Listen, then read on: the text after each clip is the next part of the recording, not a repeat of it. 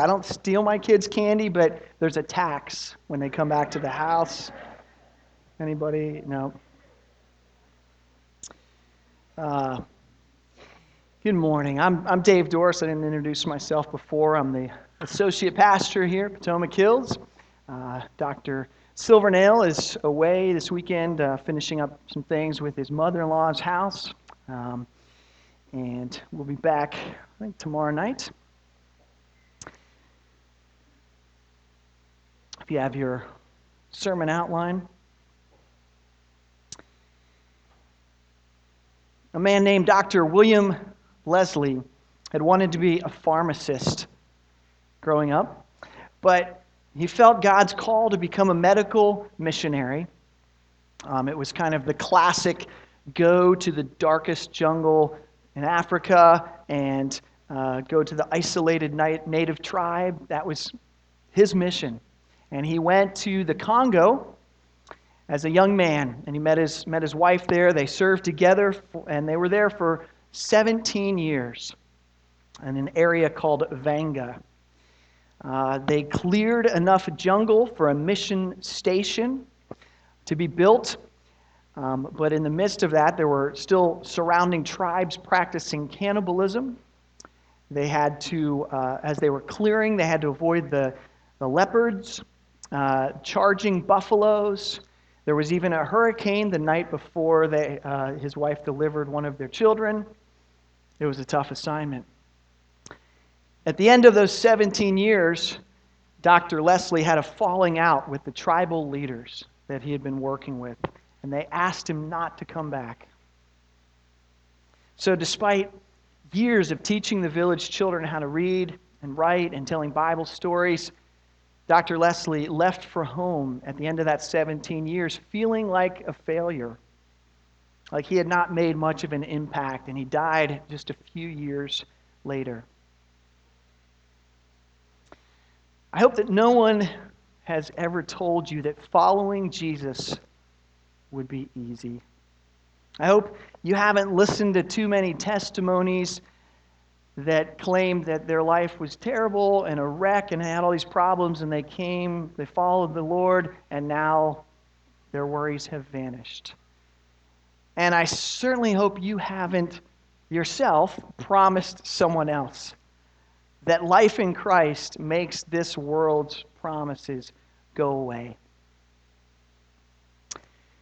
There are lots of amazing gospel promises eternal life, forgiveness of sin, purpose, meaning, fellowship, community, abundant life. But abundant life does not imply that hardships will not come our way. Maybe we're better equipped to handle them. Maybe we have perspective.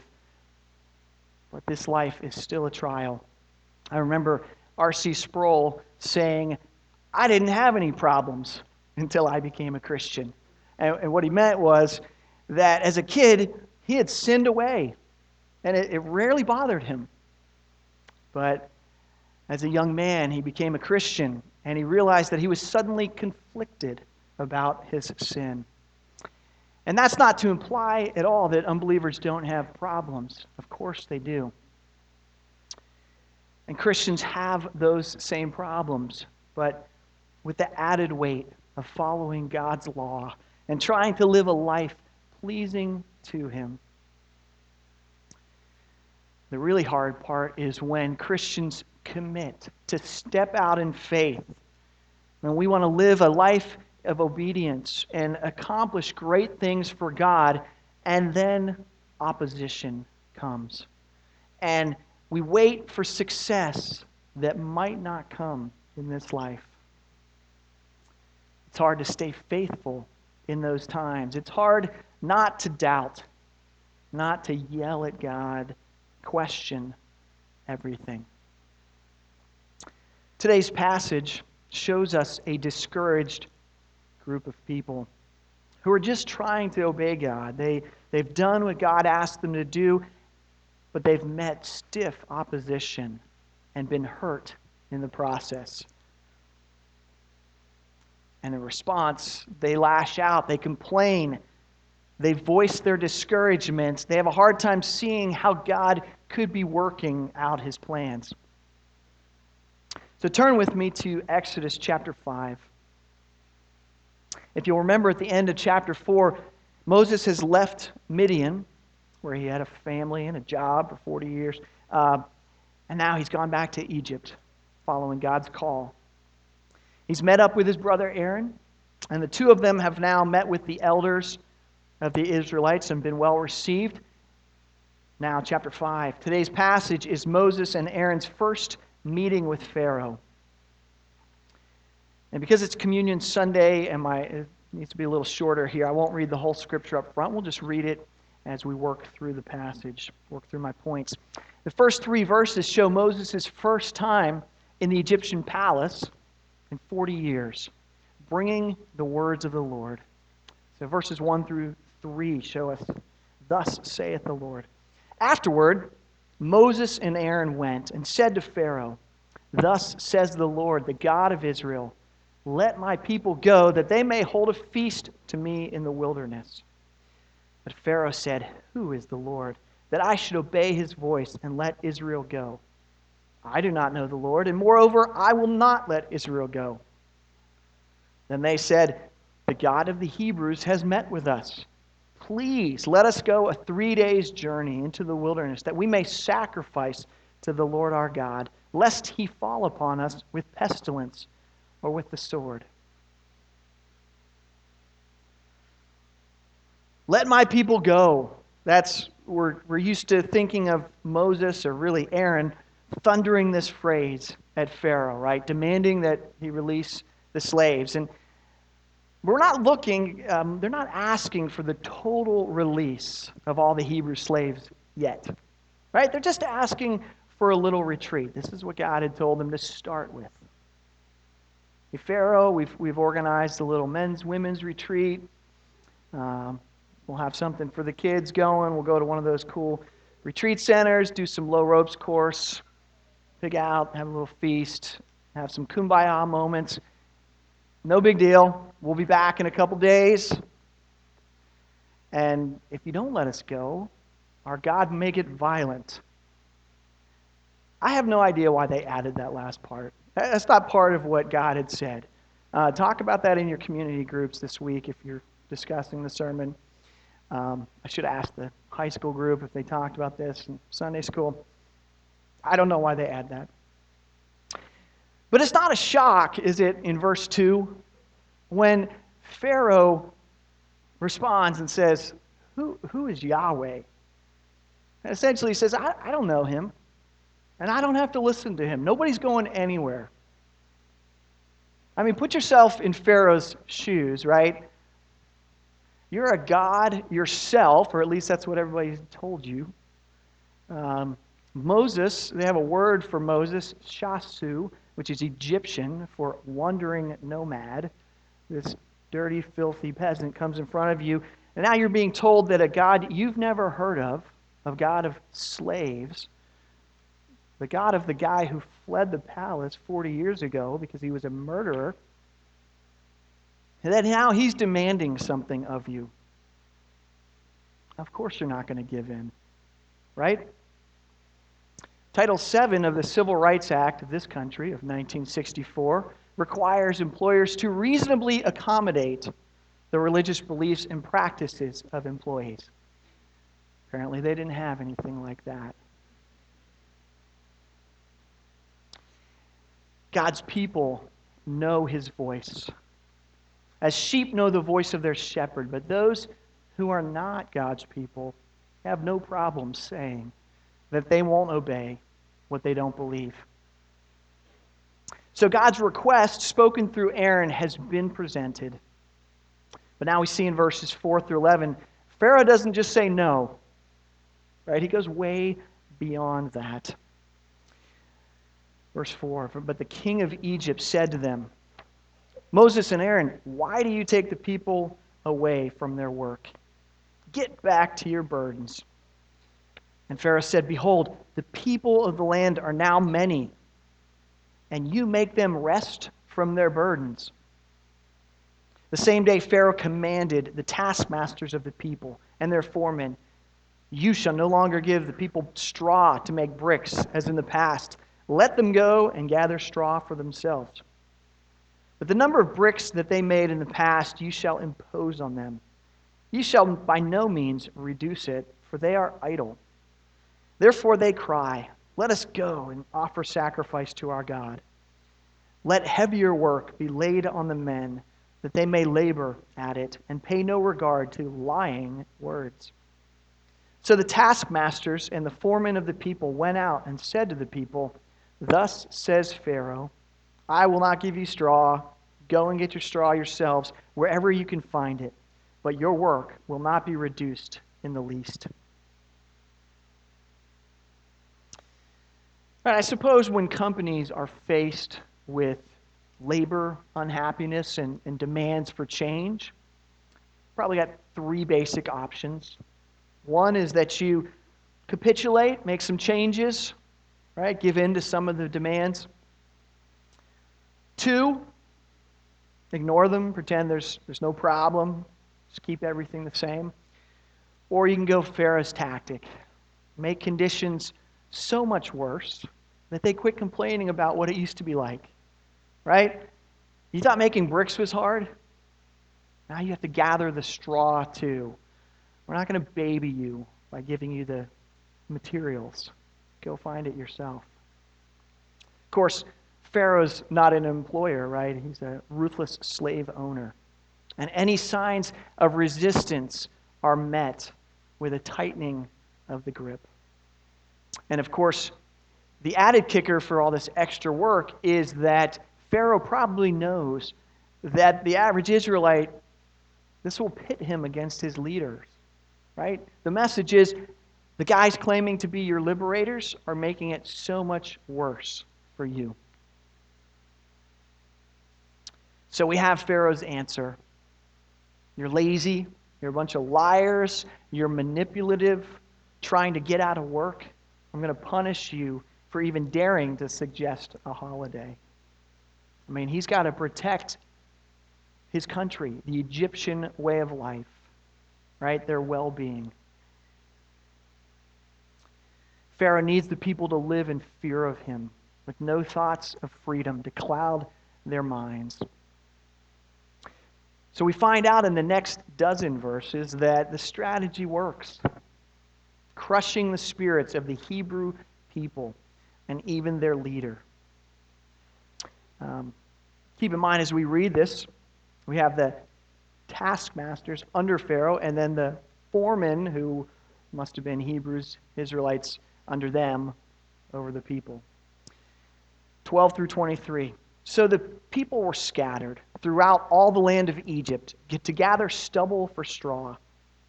The taskmasters were urgent, saying, Complete your work. Your daily task each day is when there was straw. And the foremen of the people of Israel, whom Pharaoh's taskmasters had set over them, were beaten and were asked, Why have you not done all your task of making bricks today and yesterday, as in the past?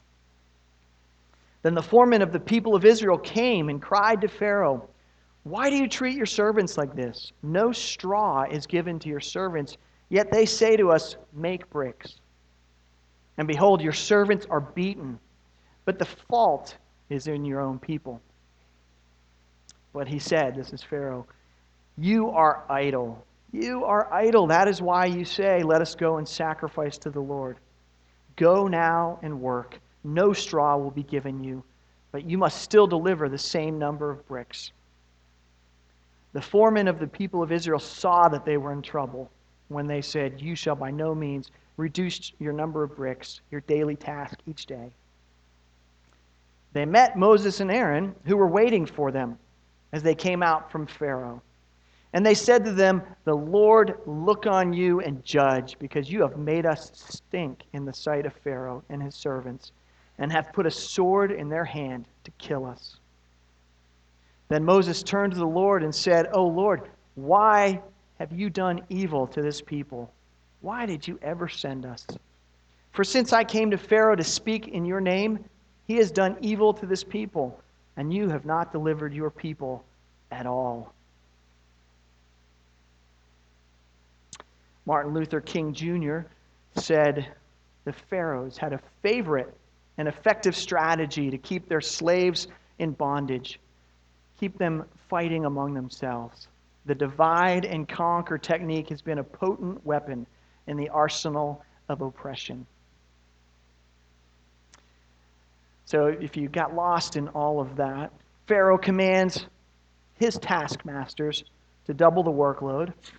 And when the people can't keep up, the taskmasters then beat the Israelite foremen for the failures of the people, right? So the foremen go to Pharaoh to complain. But when he changes, uh, but he refuses to change his mind. So they're leaving and they, they see Moses and Aaron and they accuse them of turning their masters against them. You have made us stink, they said. And maybe most disappointing of all, with those charges still ringing in his ears, Moses turns to God and says, Why did you send me? When all that happens is the people get beaten and you don't do anything to help. I don't know if you caught what exactly what he said, but he, he Moses accuses Pharaoh of doing evil, but if you read carefully, he says that God did evil to the people. So I guess this is where we're going to get the bulk of our application. This is where we see ourselves in this story. At least I do. Remember, at the end of chapter 4, again, when Moses and Aaron had told the Hebrews that God was coming to rescue them and that they would have their freedom soon, how did the people respond? They worshiped. They were excited. This was very good news, right? Someone had come to help them, and their slavery would be coming to an end. But then the first step of the rescue plan doesn't work very well in their eyes. Not only does Pharaoh refuse to give them some time away, but he cracks down on them and makes life unbearable for them. And he whips them when they can't meet this impossible new standard. So I think the question before us kind of hinted at at the introduction is when you start obeying God and step out in faith and trying to do what He's called you to do, there's usually an, explana- an expectation that things are going to work out and get better and that you'll find success and a blessing. So, what happens if none of that happens and things get worse? And people hate you or hurt you or both. And the devil works overtime to discourage you, and maybe even believing friends are upset with you. The Christian life will include opposition. When we confront the culture with the Word of God, they don't like it. And the enemy opposes anytime the kingdom advances. And our own people are hurt, angry, and scared. We see how this affects both leaders and people. Because when things had turned sour, the people are grumble and are upset, you'd think that Moses would stay calm, right? And remind them R E L A X. That's an Aaron Rodgers football reference. Somebody got it. Relax, okay? This was to be expected. It's all going how God said it would. We knew Pharaoh wasn't going to be on board from the beginning. We're still on track. But Moses doesn't say that, does he? I think because he doesn't feel that. He crumbles under the pressure, too. So it's not just your average church member, but it's Christian leaders who are challenged by this passage. Can I let you in on a little secret? It doesn't take much to discourage me in ministry I don't show it very often here, um, but people close to me know that when, when things aren't going well, people aren't showing up, or people leave, or, or whatever, I can get discouraged. I may have sounded really upbeat when I told you that Peter's not coming, and we got to move our time frame a little bit. But I've been battling discouragement with that. I feel like we wasted a lot of time. I feel like the things that need to get done by the two staff members, this feels a little bit like making bricks without straw. Please don't feel, feel bad for me, though. I'm not asking for pity. I, there's a hundred things that I'm encouraged about, right? When I was in Texas last week telling my college friends, we had a reunion, 20th year homecoming, I gushed about the church. And there's so much great going on. But I recognize myself in Moses' words and his discouragement. It's kind of providential that this passage was assigned for this week. And I've actually caught myself kind of feeling down. And I said something to the effect of this. I remember saying this out loud in my car. Nobody's beating you.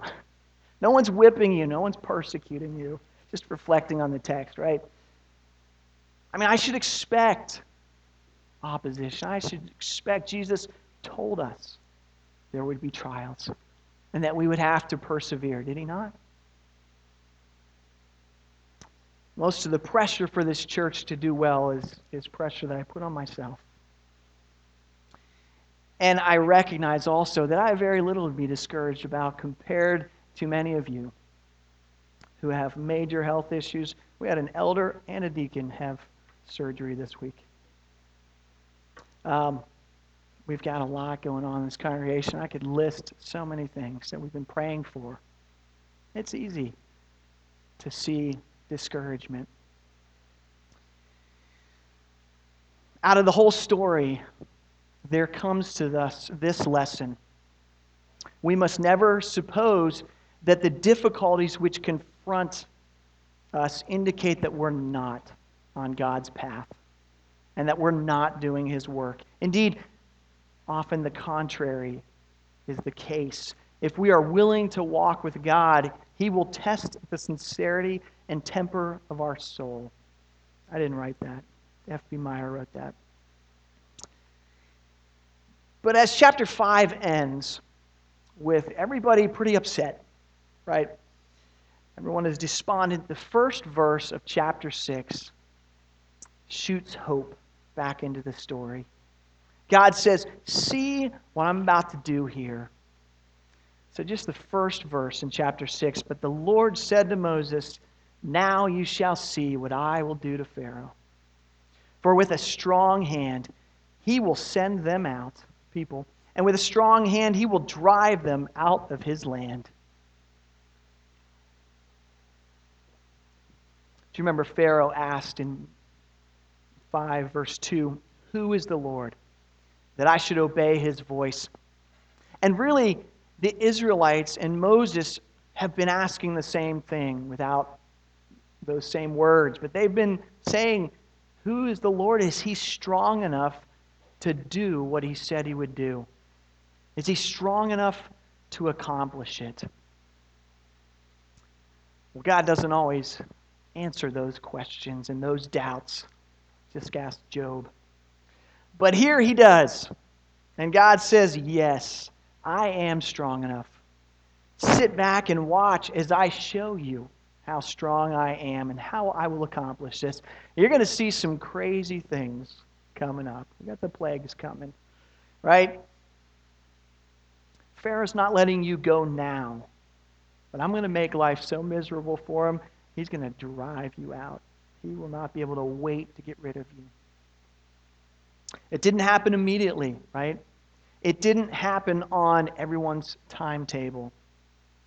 God had reasons for doing this the hard way, the long way, to give Pharaoh every chance he could to relent, to release the people. But God will show up, and he will follow through. Pharaoh's time of judgment is coming, the people's deliverance is coming. There was anyone who followed the will of God perfectly and did not deserve any opposition or violence, it was God's Son that He sent to save the world. A man who never sinned, never hurt anyone, who healed and spoke words of truth to give people life. And yet, before he finished his mission, Jesus faced unfathomable opposition. People were angry at every step of the way in his ministry. People plotted to kill him from very early on and eventually succeeded in marshaling together the forces they needed to arrest, try, convict, and crucify him. His death, the darkest day in human history, may have seemed that God was not at work. We could probably hear Moses' complaint You have not delivered your people at all, as Jesus sat in the tomb. And yet, God was in the middle of his greatest work. He would raise Jesus from the dead and use those events, those actions, as the instruments of deliverance and forgiveness of all his people. Satan thought he had won, just like Pharaoh did. But God was in the middle of delivering his people, and he would not be stopped. And we fight discouragement with gospel promises. That's my thesis statement. I should have said that earlier you want to write that down.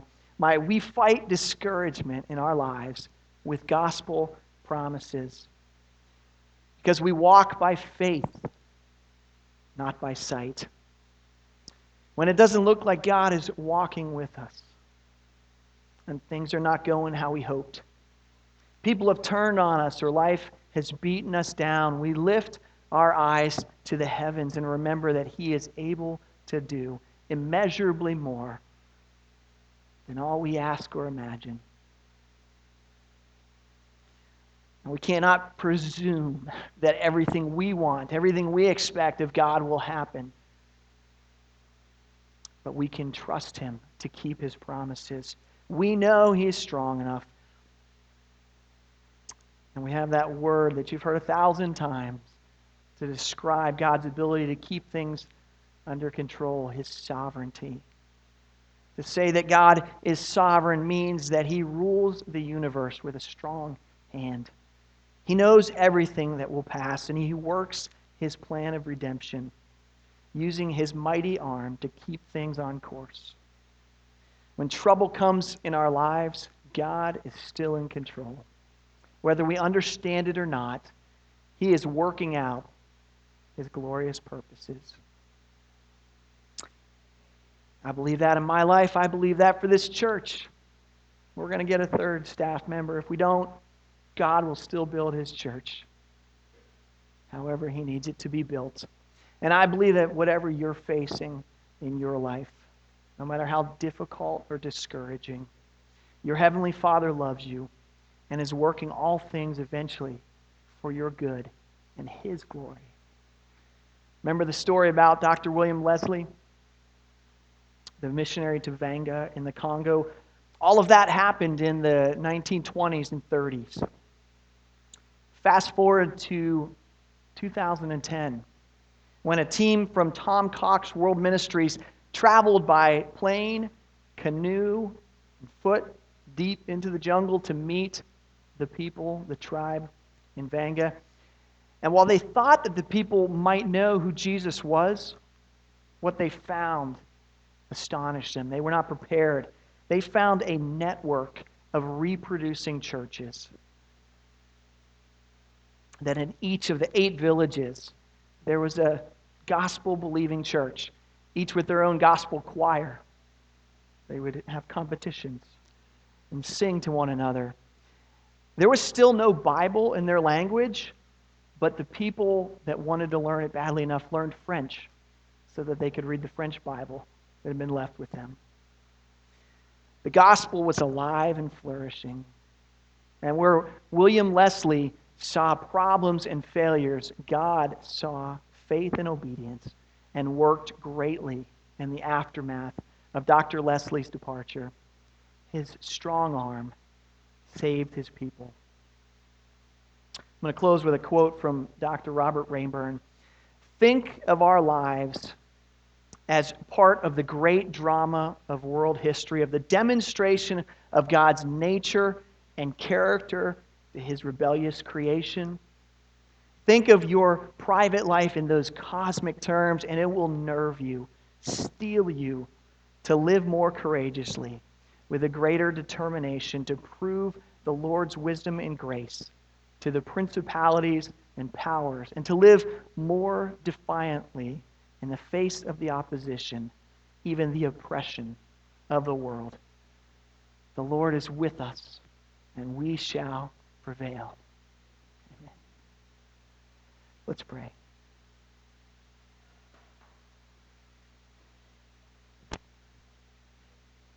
Thank you for the timing of it. Thank you for reminding us that it was dark and discouraging. In that time in Moses' life, when he brought the plan of rescue to the people and then presented it to Pharaoh and was rejected. And the people were beat and whipped and given extra work, and everyone was discouraged. And it was a dark and discouraging day when Jesus was killed. That his followers thought the mission had failed, that he couldn't be the Messiah that they thought he was if the Romans had crucified him. And it can be dark and discouraging for us today when we follow you, Lord, in the midst of a world that doesn't know you that opposes you. Lord, lift our eyes to you. Give us supernatural eyes and understanding to know who you are, that you are completely sovereign and in charge, that you have unconditional love for your people. Remind us of your deliverance through the ages. Strengthen our faith that no matter what we face in life, you, you walk with us through it, and you are working out your plans in and around our circumstances. Remind us that we have a glorious future awaiting us when we're released from the problems of this life.